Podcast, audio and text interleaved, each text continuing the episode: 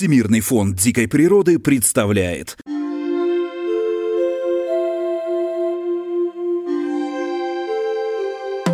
Всем привет! Как я встретил белого медведя? Именно так называется подкаст Всемирного фонда дикой природы, который вы прямо сейчас слушаете. Меня по-прежнему зовут Дмитрий Рябов. В фонде я занимаюсь коммуникациями, рассказываю о нашей работе и природоохранных проектах в Арктике. Ну а в нашем подкасте мы узнаем интересные истории о белых медведях, о том, где они живут, и знакомимся с людьми, которые с мишками по своей воле или вынужденно встречаются. Как я встретил своего белого медведя, обязуюсь рассказать совсем скоро.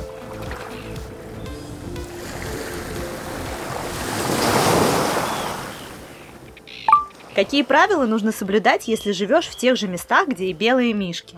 Надо стараться с ними э, не пересекаться и как можно дальше убегать, если его встретил. Не мусорить, не кормить белых медведей с рук. Нужно быть аккуратным. Если видишь э, медведя, который в опасности, и если ты можешь чем-то помочь, то лучше помоги. Но если не можешь, тогда лучше не надо не купаться в море, там, не привлекать внимание медведей и морских котиков. И всегда жить в тепле, не рушить айсберг, на котором дрейфуешь. Ну а пока мы знакомимся с очередным, как всегда, интересным и удивительным гостем. Уроженец Приморья, ученый, биолог, а с недавних пор еще и полярник начальник отдела развития экологического туризма заповедника «Остров Врангеля» Леонид Зайко. Леонид, приветствую. Привет. Наш первый традиционный вопрос. Расскажи, как ты впервые встретил белого медведя? Как я понимаю, произошло это, ну, не так давно. Это произошло не так давно, ты совершенно прав. И произошло это на уже моем любимом и, наверное, единственном острове Врангеля э, два года тому назад. Какие это были обстоятельства? То есть э, это была случайная встреча, внезапная встреча, опасная встреча? А, маленькая предыстория тогда перед этим душещипательным событием, которое отложилось в моей памяти. Когда мне предложили работу на острове Врангеля, первый вопрос, который я задал своему будущему руководителю, а увижу ли я за время работы хотя бы одного белого медведя потому что я ехал с определенной целью посмотреть на него, желательно, чтобы он посмотрел на меня. Мы поняли нашу общую любовь к природе, к планете, да, и разошлись по своим делам. На что мне директор сказал, да, конечно, собирай чемодан, у нас их там порядка 500 штук одномоментно живет, должен будешь встретиться. Я полетел, э, был такой долгий период сборов, э, добраться до острова тоже не так просто, заняло это там несколько месяцев. И вот он тот самый день X, мы прилетаем на остров Врангеля, это было 26 марта 2020 э, года. И только мы приземлились, буквально разгрузили вертолет, нас встретили сотрудники, которые оставались на зимовку. Игорь Петрович Олейников подходит и говорит, ребят, Давайте вещи разгрузим потом. Вокруг деревни, вокруг поселка Ушаковский, центрального кордона нашего, ходит медвежонок. Скорее всего, потерялся. А, надо его как-то вернуть к маме обратно в семью. Мама тоже где-то ходит, кричит, его ищет. И тут я понимаю, что я только ступил на эту землю, и вот оно событие, которое приблизит меня к долгожданному моменту встречи. Мы тут же собираемся, прыгаем на снегоходы. Я полон эмоций. Едем, едем, едем. Петрович останавливается и спокойно уже насмотревшийся человек, по нему было видно. А, ну вон он. Тут я выскакиваю, достаю фотоаппарат, GoPro, бинокль. Все это как-то пытаюсь к глазам своим примастырить, чтобы рассмотреть его, потому что расстояние было метров 300. И все-таки остановился на бинокле и увидел уже убегающую от нас, от звука снегохода, маленькую белую пушистую жопку, которая бежала в сторону мамы. Мама ходила там по склону, по верху. И вот э, мое знакомство произошло, к сожалению, или к счастью, не из глаза в глаза, а с глаз э, на другую часть тела.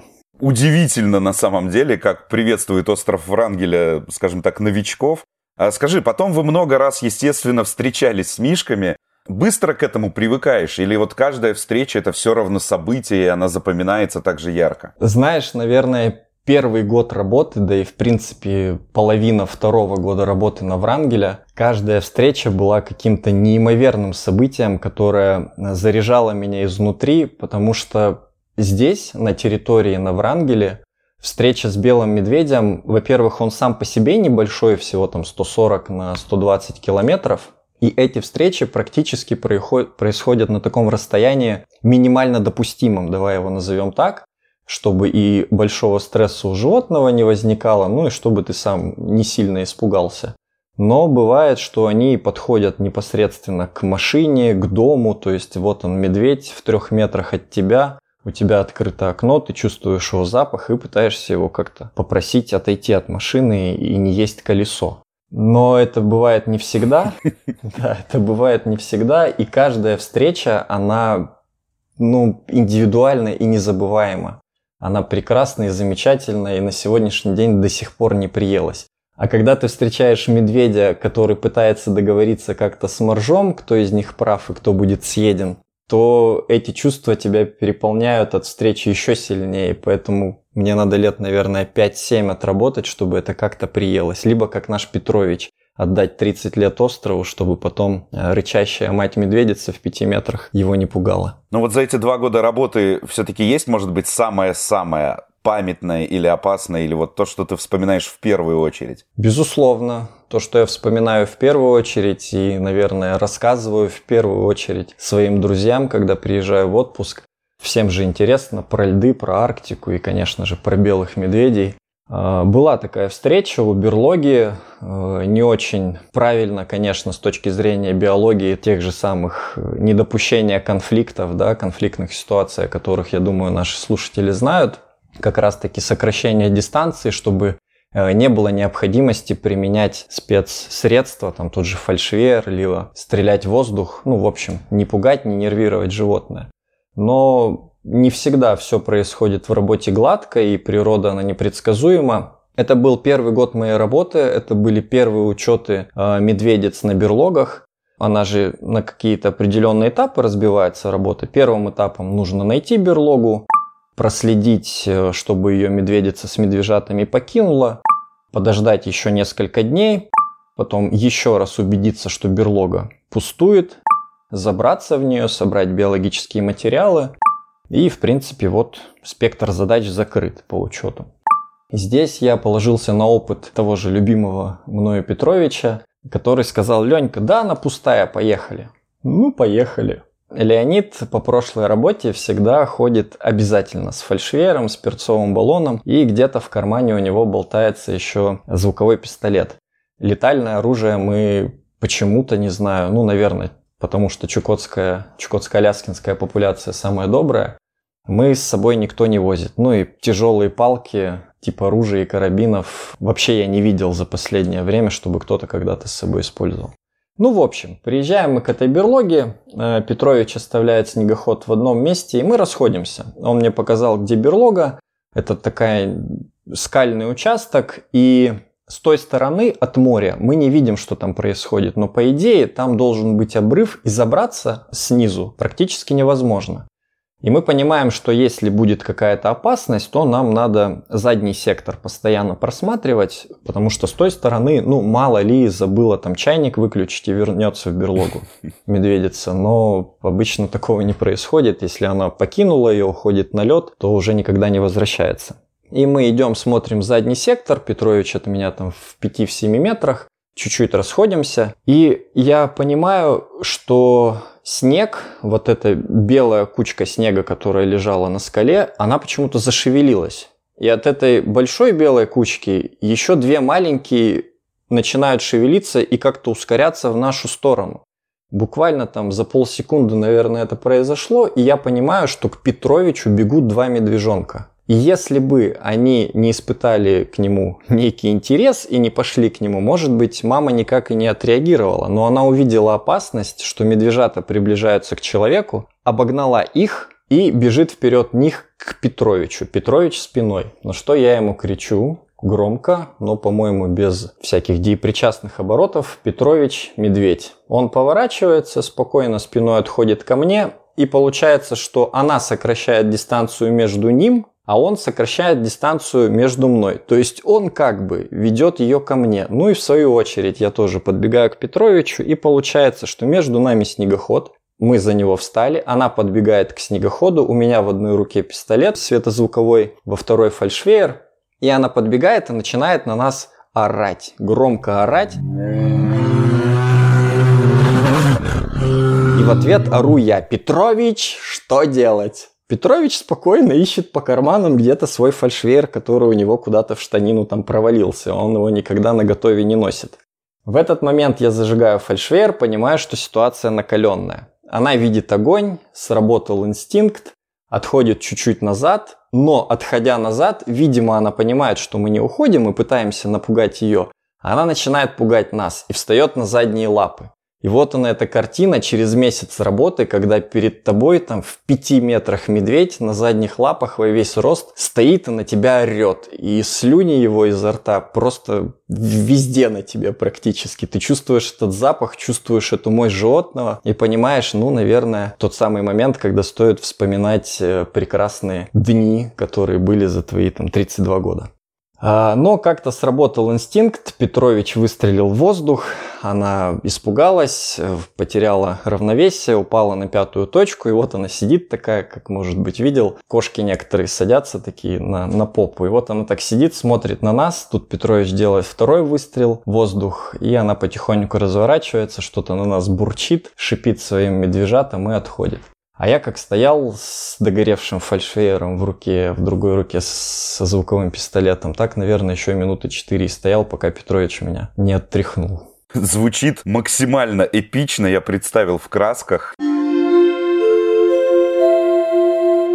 Короткий вопрос. Ты упомянул два раза уже, что чувствуешь запах белого медведя. А вот можно его как-то описать? Да, можно. Это, наверное, пятимесячной давности съеденный морж в перемешку с э, производными организмов, которых ты... Она живет в берлоге, не покидая ее, там же ходит в туалет. Ну, не прям под себя, а вот где-то рядом. Там у нее специальный отсек, так сказать, в берлоге, отведенный под эти нужды. Плюс детишек параллельно кормит. И вот этот запах, когда долгое время ешь сырое мясо и не чистишь зубы, не знаю, из наших слушателей пробовал кто-нибудь такое практиковал или нет, плюс постоянно ты находишься как бы рядом с туалетом, ну вот спектр вот этих запахов, если что-то... Ты знаешь, что такое капальхин? Ты работал на Чукотке, ты должен знать, что это такое. Да. Протухшее мясо, да, которое долго консервируется там внутри другого мяса, да. Ферментируется, вылеживается, знаем-знаем. Примерно вот такой запах. Плюс, э, скорее всего, у меня был выброс моих каких-то запахов, э, ну, наверное, потовых желез, да. И все это в перемешку с чистым арктическим воздухом и вот такой букет непонятный, кристально просветленного какого-то не знаю, сложно передать и подобрать. Но если близко, то вот запах мочи и протухшего мяса. Ну, как сейчас говорят, ну такое. Хотел э, чуть позже, но раз уж ты начал говорить э, об учетах э, берлог, давай об этом как раз и поговорим. Вообще, для понимания наших слушателей, зачем вы туда лазите? Каждый год, и, насколько я знаю, по весне, всем составом, кто на острове, вы отправляетесь и вот по квартирный обход. Что это за перепись населения такая? Практически так и есть, да, по квартирный. Хорошо ты подобрал. Это одно из основных мероприятий по учету белого медведя. Для понимания, в первую очередь, сколько было медвежат в помете, э, необходимо проверить, ну, в первую очередь, найти берлоги на тех модельных участках, которые были запланированы к осмотру. И вот приезжает группа специалистов и недоспециалистов, таких как я, да, но очень сильно напросившихся, чтобы их взяли на эти учеты выезжает на территорию, и каждый кустик, которых там нет, каждое деревце, которое тоже не растет на Врангеля, проверяют, заглядывают, повсеместно осматривают снежные склоны, чтобы найти вот вход в ту самую родильную берлогу. После того, как ты нашел ее, ставишь точку на навигаторе там и едешь дальше, ищешь, надо проверить весь закрепленный за тобой участок. Когда ты понимаешь, что у тебя там одна Окей, если две, это вообще очень хорошо. Берлоги на твоем небольшом участочке ты начинаешь из одного к другому, от одного к другому наведываться, чтобы проверить, а не выглянул ли кто из него. Смотришь вход в родильную камеру на наличие там свежих следов или, допустим, ее задуло снегом, и снег этот как остался вот лежать, закрыв вход в камеру, дырку, давай назовем ее так, в берлогу. Если она заметена, то, скорее всего, она заброшена. И надо к ней подойти. Ну, понятно, сначала мы запускаем квадрокоптеры, которые Всемирный фонд в 2019 году подарил, и мы очень признательны очень упростило поиск, это очень упростило и минимизировало те самые э, стрессовые факторы, которые были при учетах, да, если раньше там собак, допустим, отправляли рабочих, чтобы она проверила, есть кто-то в берлоге или нет, либо палочку туда всовывали внутрь и по обратной реакции понимали, пустая берлога или нет. Сейчас же это гораздо проще с помощью БПЛА определить. Если мы понимаем, что в берлоге никого нет, туда необходимо забраться в первую очередь для того, чтобы увидеть строение камеры. И может быть жизнь в диких условиях непредсказуема, там кто-то остался. Ну, допустим, кто-то из помета не выжил, да, и такие случаи тоже бывали. Медвежата там в берлоге остаются. Ну, на нашей практике этого не было, но в литературе описано. Проверяем камеру, изучаем ее, и в процессе необходимо собрать те самые биологические материалы, волоски шерсти, остатки каловых масс, ту же самую мочу, все по пакетикам и на ДНК-анализ. Потому что это трансграничный вид, чукотско-аляскинская популяция, с коллегами потом идет общий обмен информацией, единая база, и понимаем, да, если есть какие-то э, волоски, которые мы нашли у нас, и они нашли на своей территории, то логическую цепочку по миграции, по продолжительности жизни выстроить гораздо легче. Ну и, конечно же, лично я в берлогу забираюсь для того, чтобы потом в баре девчонкам говорить, что хоть у меня и нет э, дорогой машины, а зато я бывал в берлоге белого медведя. Ну, расскажи всем девчонкам и мальчишкам, которые нас слушают, что там, как это, то есть с чем можно вообще сравнить? Это тесно, это просторно. Ну, сейчас такая самореклама. Я, конечно, попытаюсь описать, э, но думаю, не хватит моей бурной фантазии для того, чтобы передать весь спектр. А так заходите на ютубчик и смотрите. Леонид же не зря туда забирается, он еще и все снимает происходящее в процессе работы. Хоть многим коллегам это и не нравится, но такая память, я считаю, что бесценная. И есть берлога, снятая именно изнутри. Ну, ощущение такое, что ты находишься внутри кита, потому что стены, вырытые стены вручную, а точнее в лапную, да, в когтистую медведицы, они такие все порванные а, от следов, очень глубокие а, в стенах такие прорези, потому что когти у медведя длинные. И вот она как вырывает, все это на стенках, весь этот рельеф остается такой handmade. Очень интересно, я бы себе кухню оформил в таком стиле. И у меня вообще идея сделать какую-нибудь камеру рефрижератора, да, фреон, чтобы был для человека, который никогда в своей жизни не столкнется, и даже для детишек делать вот такие штуки было бы очень интересно. Побывать внутри берлоги белого медведя, сделать ее не так сложно. Там тепло, там очень удобно. Такая двухметровая палка, как я, спокойно там помещается. Там примерно 4-5, наверное, градусов тепла. Я бы тебе даже сказал, что там как-то спокойно.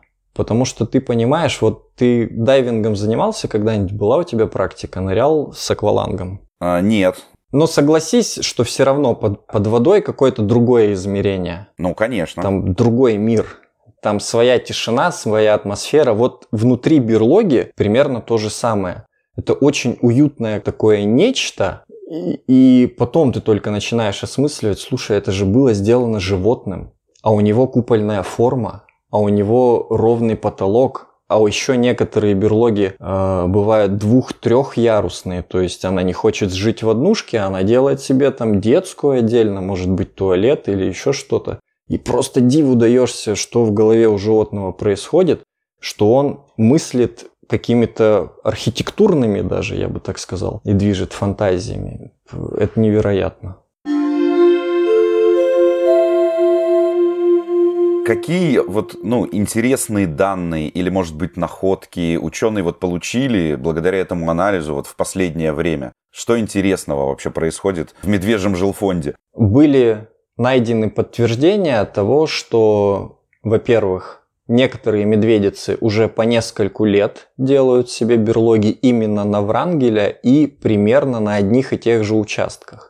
А, во-вторых, есть, встречаются особи, которые делают берлоги и у нас, и у наших соседей. И, наверное, самые интересные встречи были, точнее находки, когда по ДНК-анализу понимали и потом по фотографиям еще сопоставляли, э, находили меченых медведей. Наши коллеги у себя делали метки, ставили ушные такие, как у собак бездомных наши слушатели, наверное, встречали. Хотя тот, кто не был на Чукотке, наверное, не знает, что такое бездомные собаки. Ты можешь меня понять, да, когда ты выходишь из магазина, вокруг него там 20 бездомных собак, и все чипированные с метками в ушах. Вот так же и с медведями, с чукотско-аляскинской популяцией, многие из них с метками. И собрав волоски, проанализировав их, потом делаются еще фотографии на других берлогах, либо так где-то встреча среди льдов. И оказывается, что да, вот это та же особь, которая делала там-то берлогу, и уже третий год приходит на Врангель, и можно дать ей даже, наверное, какое-то имя, потому что она тут на постоянной основе. То есть э, вот эта популяция скорее такие домоседы, да? Не сильно они путешествуют куда-то далеко. Скорее всего, как мне кажется, хоть я в белом медведе еще и не силен, но все-таки они любят остров, потому что действительно удаленная территория без каких-то внешних раздражителей, типа браконьеров. Не каждый браконьер, наверное, захочет идти до Врангеля, чтобы добыть себе шкуру белого медведя, потому что это далековато и вряд ли ты дойдешь. Ну и плюс наши инспектора не дремлют, они тебя поймают. Им просто необходимо кого-то поймать. У всех же есть план. Они будут ждать этого браконьера. Слушай, ну вот я слушаю тебя, да, вот эти все рассказы. Ты как-то вот все-таки немножко буднично рассказываешь. Как будто это такая спокойная история. Действительно, вообще на острове в окружении сотен медведей чувствуешь себя безопасно. Или это чувство притупляется, или вы настолько хорошо защищены? Очень интересный вопрос, э, и я, наверное, сейчас даю сам себе на него ответ, потому что после того, как ты сказал, что притупляются чувства или нет, точнее задал вопрос по этой теме, я понимаю, что к концу второго года моего нахождения на Врангеле было такое когда я шел из дома в дом, а, там, допустим, в первые две недели, и у меня было все, и пистолет, и фальшвейер, там, и какая-нибудь палка, с которой все ходят э, по Врангелю, это какая-то врангелевская фишка, ходить с палками, да, и отгонять медведя веслом или там ботинком в него кидать. Это нам Анатолий Кочнев в одном из выпусков рассказывал. Да, и я, если честно, этого не понимаю. Ну что такое на палке держать медведя там в полутора метрах от тебя и отталкивать его? Ну это, видимо, когда у тебя две руки и две ноги, ты еще можешь себе позволить. Но как только медведь что-то из этого у тебя заберет, вряд ли ты будешь ходить с одной палкой. Ну, не дай бог такое, поэтому и я всех коллег, кого вижу, всегда прошу их э, брать с собой что-то, потому что, во-первых, я их люблю, я к ним привык, и мне будет сложно без них, если кого-то съедят. Ну и, во-вторых, э, скорее всего, животное придется потом, так сказать, изъять из природы, да, потому что в большинстве случаев у нас тех животных, что тигров, что медведей, которые попробовали человека, в живых не оставляют. А такое чаще всего происходит по вине человека.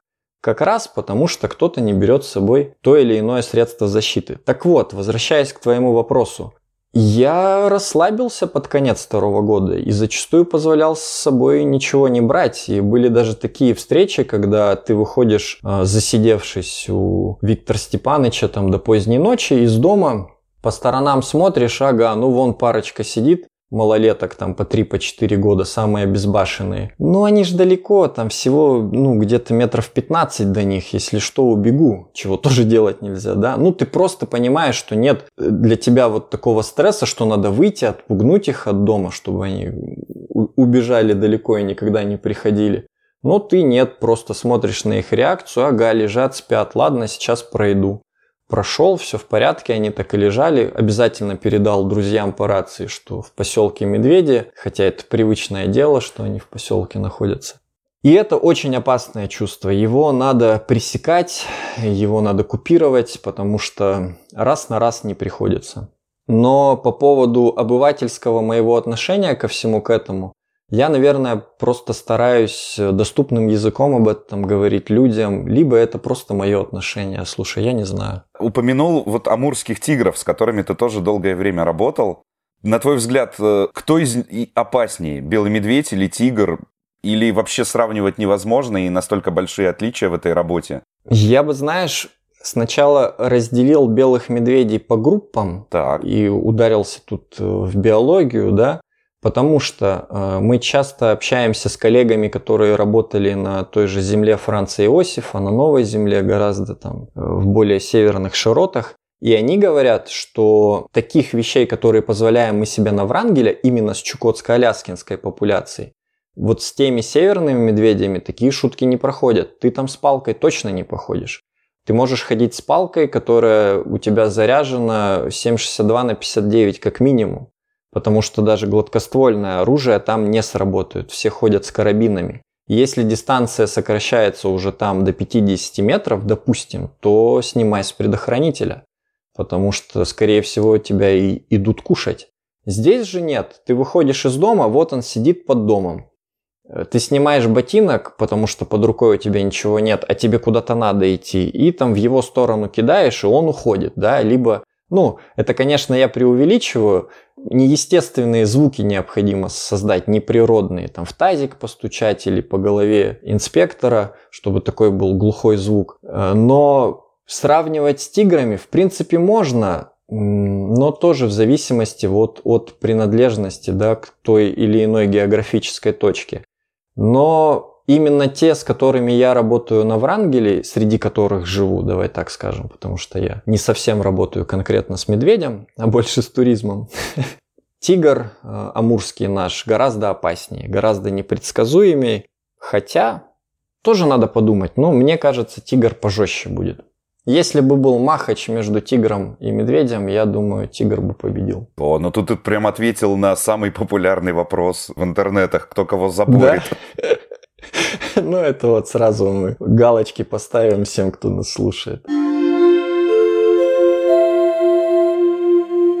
О чем еще хочу поговорить? О быте на острове. Михаил Стешов, небезызвестный, тоже был у нас в гостях и вот рассказывал, что лет 40 назад на Врангеле, ну, кипела жизнь.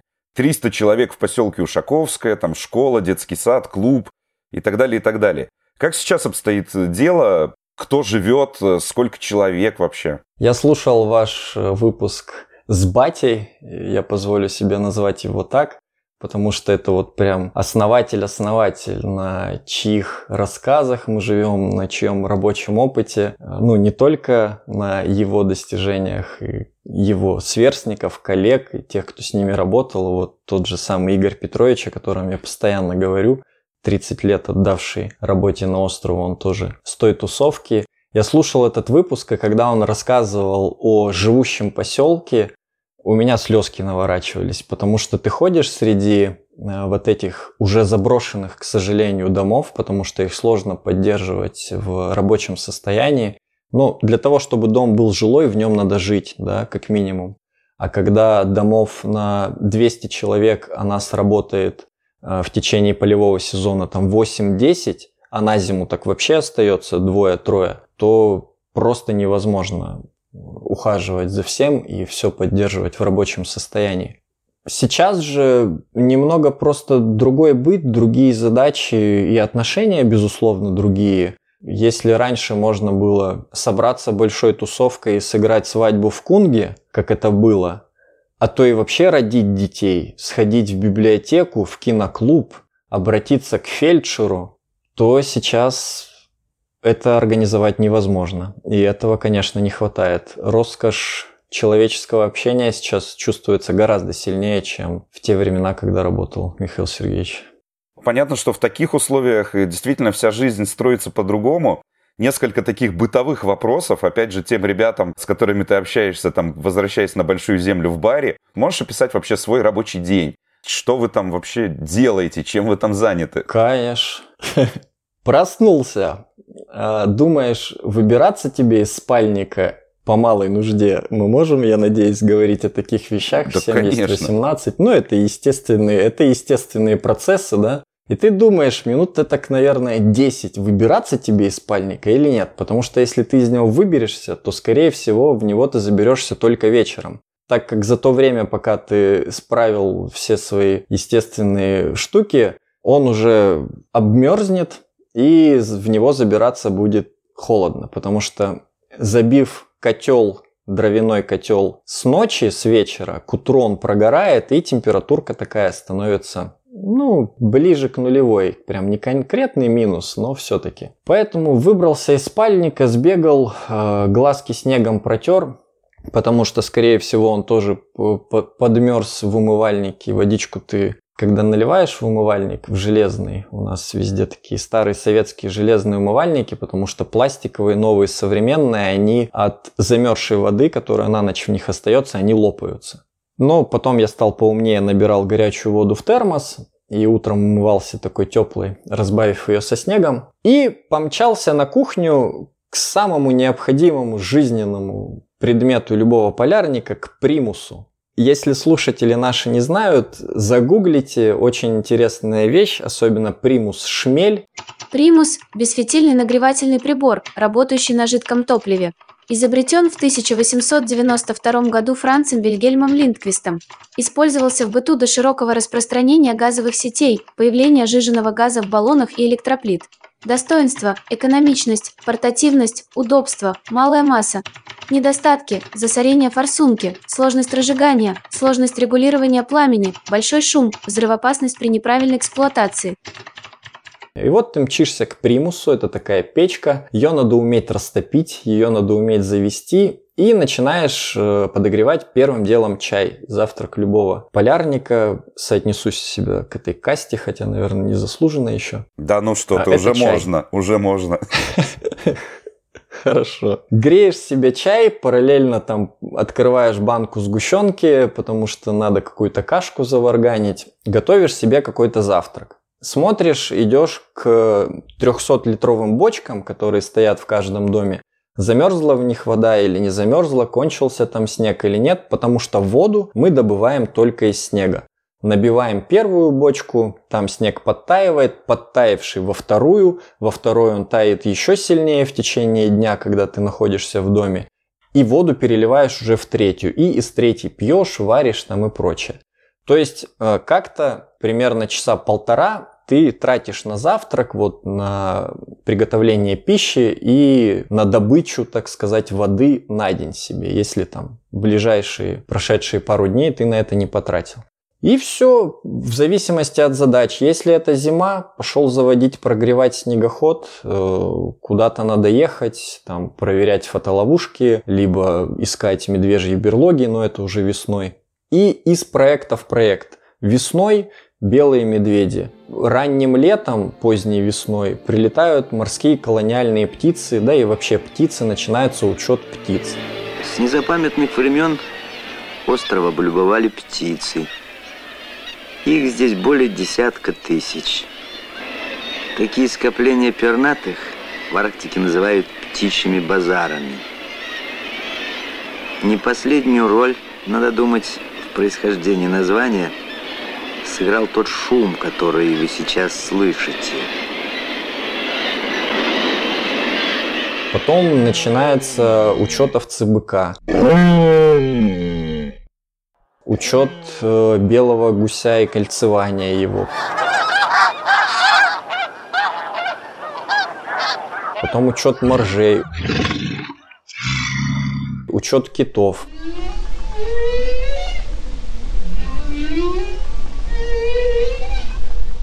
Параллельно приезжают туристы, если это не коронавирус, надо поработать с туристами. И ты практически 24 на 7 в какой-то движухе. И многие спрашивают, слушайте, а чем вы занимаетесь в свободное время? Ребята, если бы я хотел чем-то заниматься в свободное время, я бы, наверное, ходил с 8 до 6 в офис, и вот вечер посвящал чему-то такому. А здесь я наоборот занимаюсь, э, наверное, это работа, да, но для меня это любимое дело, которое можно соотнести к хобби. Я что-то фотографирую, снимаю, что-то пишу, перечитываю какую-то литературу, делаю новомодное слово сейчас, а может быть и старое, какую-то переоценку ценностей своих жизненных каких-то прошедших этапов. Все равно, когда ты находишься чаще всего э, вдвоем максимум на протяжении долгого времени, ты очень много думаешь и анализируешь прожитое и строишь планы там на будущее. Поэтому всегда вот в каком-то процессе. Плюс надо снегоход отремонтировать, потому что в прошлый раз ты не поменял масло. А вот уже близится весна, надо квадроциклу колеса другие поставить, тоже поменять масло, тормоза прокачать и бла-бла-бла. А еще надо солнечные системы поставить. Короче, ты всегда чем-то занят, всегда в работе. Вот упомянул про чай. Вообще расскажи, что с питанием? Вас забрасывают на полгода, да? Как это происходит? Э, что закупаете? Если, может быть, у тебя коронное блюдо уже любимое? Ну, забрасывают нас чаще даже больше, чем на полгода. В среднем это 8-9 месяцев мы работаем. И заказываем мы продукты раз в год. Приходят они осенью а, большим таким ледоколом, который параллельно снабжает наших коллег с э, полярной станцией метеорологов. В основном, конечно же, это консервация. Тушеное мясо, тушенка, Сгущенка любимая, какие-то шоколадочки, орехи, консервированные овощи, фрукты. Все долгого хранения. Ну и крупы, естественно. И, наверное, на сегодняшний день мое любимое блюдо – это сгущенка. Потому что это такая удивительная вещь. На материке среди людей, да, вот в обычных условиях, когда ты проходишь в магазине мимо полки со сгущенкой, ты даже на нее не посмотришь. Но стоит тебе приехать вот куда-то в полевые условия, банка сгущенки просто улетает за раз с кружкой чая. И навыки свои кулинарные я прокачал за время пребывания на острове. Там из банки тушенки, пачки макарон спокойно там 15 блюд могу сварганить. В этом плане вообще я очень признателен этому месту и своему желанию готовить, потому что многие просто там едят тушенку холодной не часто, но им этого хватает. А вот мне прям хочется что-нибудь приготовить, какой-нибудь супчик, гуляшек, что-то сварганить такое. Ну, то есть экспериментируете всячески, да? Стараемся, стараемся. Да и приятно, когда, ну, приготовил ты большую кастрюлю супа, коллеги уставшие пришли, да и ты был уставший, поели, и улыбки на лицах, и как-то жить захотелось, и еще поработать, и спасибо тебе сказали. Ой, классно. Есть ли что-то, вот, э, будучи в такой, ну, не изоляции, но отдалении, а почему ты там действительно скучаешь? То есть, чего не хватает больше всего? По живой музыке и танцам. Если танцы я могу еще как-то себе организовать, воткнув наушники или включив свою колонку и просто выплеснуть из себя. Я обожаю танцы, обожаю дергаться, хоть и не очень хорошо это делаю, но вот иногда прям надо, хочется. То есть я таким образом скидываю лишний какой-то накопившийся внутри стресс.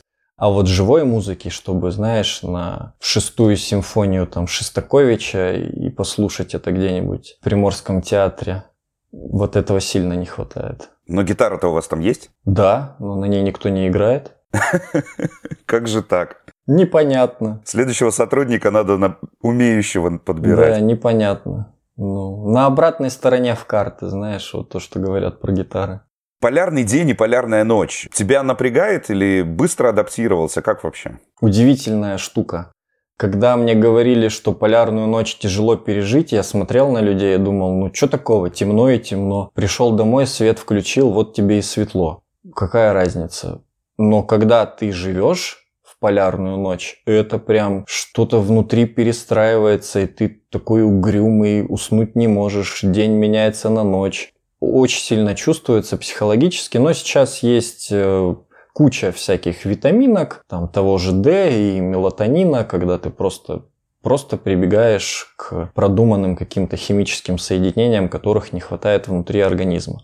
А полярный день – удивительная вещь, 24 часа солнца, всегда можно работать, в любое время поспать, и неважно, вот на учетах морских колониальных птиц в 4 часа утра надо их считать, потому что считается, что в это время они находятся в состоянии покоя. И вот ты в 2 часа ночи встал, добрался до 4 утра там к этому птичьему базару, пересчитал их, вот время 8, все на планете Земля идут на работу, а ты спать ложишься. Нормально. Ну и последнее по этой теме, возвращаясь на Большую Землю, что делаешь первым делом? У меня один знакомый рассказывает, что я съедаю помидор. Почему не помидоры? Потому что организм не привык и может стать плохо от этого. У тебя есть какой-то такой, может, уже ритуал? Слушай, пока ты не сказал про помидор, у меня было на языке то, что я хотел сказать сразу, то, чем я занимаюсь. Но как только ты сказал про помидор, я прям жму руку через расстояние твоему товарищу, потому что я тоже начинаю уничтожать фрукты и овощи. Свежие фрукты Я становлюсь какое-то время веганом и употребляю в пищу только их. Но вот прям первым делом, как только я прилетел, я в Москве, скорее всего, и я спускаюсь в метро. Я хочу почувствовать поток людей, я хочу увидеть другие лица, я хочу почувствовать другие запахи. И прям еду где-нибудь по кольцевой, там часа три нарезаю, потом поднимаюсь, покупаю себе огурец и помидор, спускаюсь в метро, съедаю их и к вечеру только еду домой. Осторожно. Следующая станция Новослободская. Вот еще о чем хотел поговорить. Вот сейчас ты, ну, можно сказать, такая интернет-знаменитость. Конечно, ну, не блогер-миллионник, но, тем не менее, масса интервью. Скажи, ты это делаешь специально, то есть пытаясь нести вот эти знания, опыт, интересные истории в люди, или, наоборот, это журналисты просто интересуются? В первую очередь я стараюсь сам популяризировать заповедник, потому что это необходимо не только потому, что это работа, знаешь, и надо, ну вот, палку срубить, отработать, э, там, провести экологическую встречу. Это где-то на подсознании хочется, чтобы люди об этом знали и лишний раз там не покупали условно пластиковый пакет, да, и выключали воду, когда чистят зубы. Ну вот что-то такое. А, любовь к планете, счастье детям. Но я понял за время работы, когда я приехал и мои друзья, полярные волки, которых я тогда не знал, очень сурово на меня смотрели, когда я на фоне северного сияния начал пилить салфаки. Ну, были такие фразочки типа «опять понаехали, тут ради фотографий, туристы». А потом просто ребята смотрят, что я же снимаю не только себя и «А, чуваки, я в Арктике, давайте там э, лайки и подписку». Нет, я же снимаю процесс работы. И этих вещей почему-то раньше, ну, делали люди, безусловно. Но сейчас хочется в каком-то другом режиме это подавать, в более доступном формате. И они тоже понимают, что это необходимо. Я думаю, за счет того, что таких материалов много, ой, прости, мало, наверное, много как раз-таки не таких материалов. А еще учитывая, что Врангель далеко и не каждый на нем бывал, наверное, это вызывает обратную реакцию. А может, просто я такой классный, и у меня все хотят брать интервью. Простите, да. Сейчас вот э, ты отправляешься уже на свою третью вахту, скажем так, на остров. Да, кстати, нашим слушателям скажу, что мы общаемся в середине апреля, и Леонид вот-вот вот в ожидании самолета на остров, где он проведет тоже более полугода. А вы, наверное, слушаете это интервью несколько позже. Тем не менее, твои творческие планы. Ты, понятно, что зарядил батарейки, набрал камеры и объективов, но, может, какой-то у тебя есть большой творческий план, или ты будешь пробовать новые форматы? Чего нам ждать от тебя вот сейчас? Какие интересности? В первую очередь, конечно, я буду выполнять рабочие задачи. Привет, Александр Рудольфович. Я не забываю про то, что необходимо трудиться на благо заповедника. Но параллельно я хочу снять какую-то простенькую документалочку, вот прям тянет меня к этому, так сказать, полный метр, давай его назовем так. Если, конечно, ничего не получится из этого, потому что идея заключалась у меня в том, чтобы снять в целом весь рабочий год, а на зиму меня пока оставлять не хотят, я очень нужен заповеднику в каких-то коммуникационных штуках на материке, ну, посмотрим. Ближе к осени, может быть, руководство передумает и все-таки оставит. А ты готов там целый год провести? Да, я готов полтора, слушай. Два готов. Вот лишь бы только это понять, прочувствовать и донести это зрителю, потому что с рассказов и пересказов других людей это очень сложно. Выстроить и как-то подстроиться под общий ритм. А так, когда ты целый год проведешь, увидишь, как это все... Это не так сложно. На самом деле зимовать в том же Пивеке гораздо сложнее и дороже, чем на Врангеля. Ты закупился продуктами, зашел на склад, взял, что захотел. В Пивеке же ты пришел в магазин, и, скорее всего, к началу следующей навигации ты ничего себе не купишь. Либо купишь э, в три дорога, а то и в пятеро. Это никакая не претензия, это просто реалии жизни. Поэтому, возвращаясь к вопросу о задачах, вот в планах снимать кино документальное о людях, о их работе. Простите меня за пафос, но, наверное, об их героических поступках, которые они делают во благо сохранения природы непосредственно в Рангеле. Я сейчас говорю в первую очередь про наших ребят из отдела охраны. Тут э, даже сомнений нет, что этих людей можно назвать героями. Я думаю, наши слушатели точно с этим спорить не будут. Перед тем, как попрощаемся, небольшой наш традиционный арктический блиц. Короткие вопросы, ну и не сильно длинные ответы. На твой взгляд, лучший способ согреться в минус 40? Прижаться к другу. А, любимое место на планете Земля? Остров Врангеля. Другого мы и не ожидали.